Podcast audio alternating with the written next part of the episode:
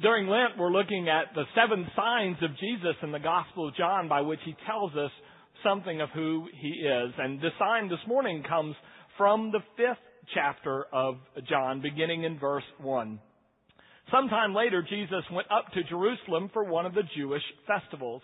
Now there is in Jerusalem, near the sheep gate, a pool which in Aramaic is called Bethesda. Here a great number of disabled people used to lie the blind, the lame, the paralyzed. One who was there had been an invalid for 38 years. When Jesus saw him and learned how, uh, how long he had been in that condition, Jesus asked him, Do you want to get well?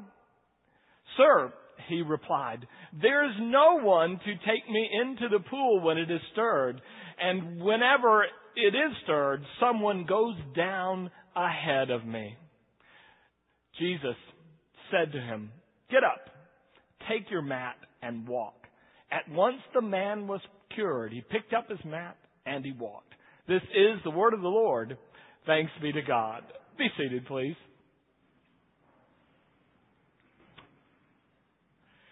It has long bothered me that the angels would be involved in something as questionable as what was going on at the pool of Bethesda.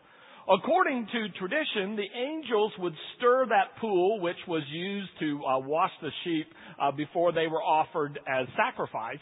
And when the pool was stirred, the first one in the pool would be healed.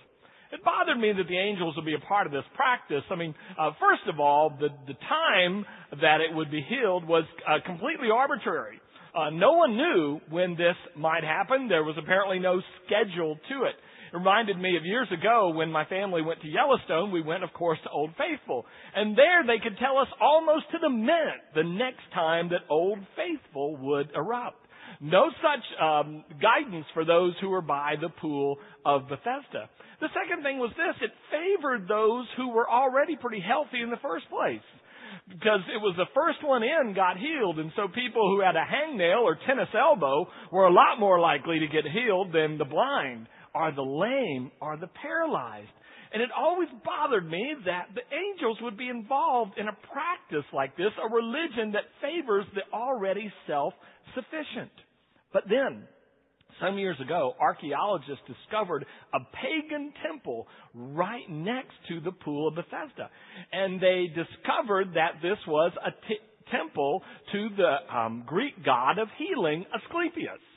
And so there, it was very likely that this uh, pool was at one time an Asclepius pool. It was a pool that the pagans used and believed that healing would come about that way. Uh, there are Asclepius pools all over the world. There in the, one of the seven churches of Revelation in Pergamum, uh, there is an Asclepius pool. One of the interesting things is when Jesus comes to this pool and sees the man, he says to him, "Do you want to get well?" And for years, I thought that was some sort of rabbinic question. As we talked about last week, Jesus asks you a question to sort of draw you into the conversation, to help you clarify your desires and your motives. But I've, and this has led to many uh, wonderful psychology sermons that I've given over the years about do people really want to get well, or are they just happier not having to go to work or not having to uh, face the world of reality? But the fact of the matter is, the question that Jesus asked him was had nothing to do with psychology at all. It was a question that you were asked in the waiting room when you were going to see Asclepius for healing. One of the things the attendants would ask you is, do you want to get well? Are you willing to go through the regimen they're getting ready to put you through? So Jesus is asking the very question that the pagan God would be asking of the people waiting in the pool of Siloam. What we see by this is when Jesus turned water into wine, he was replacing the Jewish uh, ceremonial rites of purification, and he was saying that you don't have to go through all this to get to God. You go through me. And it could very well be here at the pool of Bethesda. Jesus is saying, don't go to that pagan God for healing. I'm taking his place. You come to me. So when I think about this very arbitrary system, it could very well be the angels aren't involved at all. That more than likely it is a pagan ritual, and if we're going to blame anybody, we blame Asclepius. And apparently the water got stirred either from a natural spring, but more than likely what they found in recent years is King Herod had a system of, uh, of cisterns that occasionally would feed this pool, and when the, when the cisterns were activated in a way to feed the pool, there was a bubbling up of the water. So we shouldn't blame God for this one at all. But what about the man though? Does he have some responsibility for years going to participate in a system that never helps him? Does he have any responsibility for doing the same thing over and over and the result never changes? You've probably heard the classic definition of insanity is this, doing the same thing over and over again and expecting different results. Every day by the pool, maybe this is the day that he will be healed and it never happens. Does he have some responsibility in this? It could be, but people do interesting things out of desperation. And when people are desperate for something to happen, they sort of lose a picture of the track record of history, or or um, they lose a picture of what reality might be. I mean, I know what that's like. I was one of those people that bought that those pills that would make you lose weight, and you never had to quit eating hamburgers. You know, desperate enough, I thought, well, this might work. All common sense told you that wasn't going to work. Medicine told you that wasn't going to work. But, you know, you get desperate enough, you try it. Maybe that's going on. Or maybe it's this. Maybe it's the fact that he's never met Jesus. He doesn't know that Jesus can give him what he needs. How do we know he's never met Jesus? Well, a little bit later in the story, because it's a Sabbath and this guy's walking through the temple area carrying his mat, he gets in trouble. And they and he tells him he got healed, and they say, "Who healed you?" And he said, "Well, I don't know his name, but but he's that guy." And he points over to Jesus. So it's likely he doesn't know what Jesus offers him, which is real healing and real health. It's interesting what he says to Jesus when Jesus says, You want to get well? He says, You know, in a sense, you could really help me if you'd get me into the pool. You know, you'd really help me, Jesus, if you'd join in the system that's never worked yet. But maybe if you'd help it, it would work. And he doesn't know what Jesus offers. I have to tell you though, this morning, I'm not here to throw rocks at Asclepius and, and the God of healing, um, the pagan God of healing. I'm not here to throw rocks at the man. I'm here to tell you that I have been by the pool. And I have been a good part of my life by the pool. Waiting for something, hoping for something to deliver meaning and uh, satisfaction and joy that year after year consistently fails to deliver that. I've been there. I know what it like it looks like. For years I thought that the way happiness and joy came in life was if you achieved success in whatever you undertook. So year after year I'd go to the pool of success and, and, and try my luck and including working in the church. If 500 members were good, well, a thousand must be twice as successful. And, and you keep trying, you go to the pool, but it never really seems to deliver. I've been by the pool of people pleasing. I thought, well, as a middle child, you know, I just, uh, one of five children, I just thought the easiest, uh, uh, path was the path of least resistance. And so I just try to melt into, um, the woodwork and the couch in, in the family uh, when the family uh, got together for years, and I've just sort of learned that, that that my role in life is just trying to make sure everybody else is happy, then nobody shoots at me. And and I began going to the pool of pleasing people. But you begin to find A, you can't please everybody. And B, you can please people one time, but that doesn't mean you'll please them the next. And then most startling of all to me was the very people you set out to please, so you did something whether or not you really thought you were supposed to do it. They were the very people who, who were upset with you doing it. And I learned that that pool just, just never delivered. And for years, and through a number of degree programs and continuing education events, I've gone to the pool of education. I thought if I just knew a little bit more, all these problems would be solved. That there's nothing that can't be solved with a little more education about the particular issue. But of course, as all of us have come to find out, in a world of rapid change that is really discontinuous change, it looks, the world today looks nothing like the world several years ago, that what you have learned in the past doesn't really help you very much when you find yourself in the problems of the present, that something else is required than just one more seminar or one more event. And yet faithfully, I would drag my mat and go to those pools. And more than once, I really felt like Jesus tried to get my attention to the pools. And, and so like the man at the pool, I just said, well, you know, Jesus, if you just work with this pool, I think it'll be fine.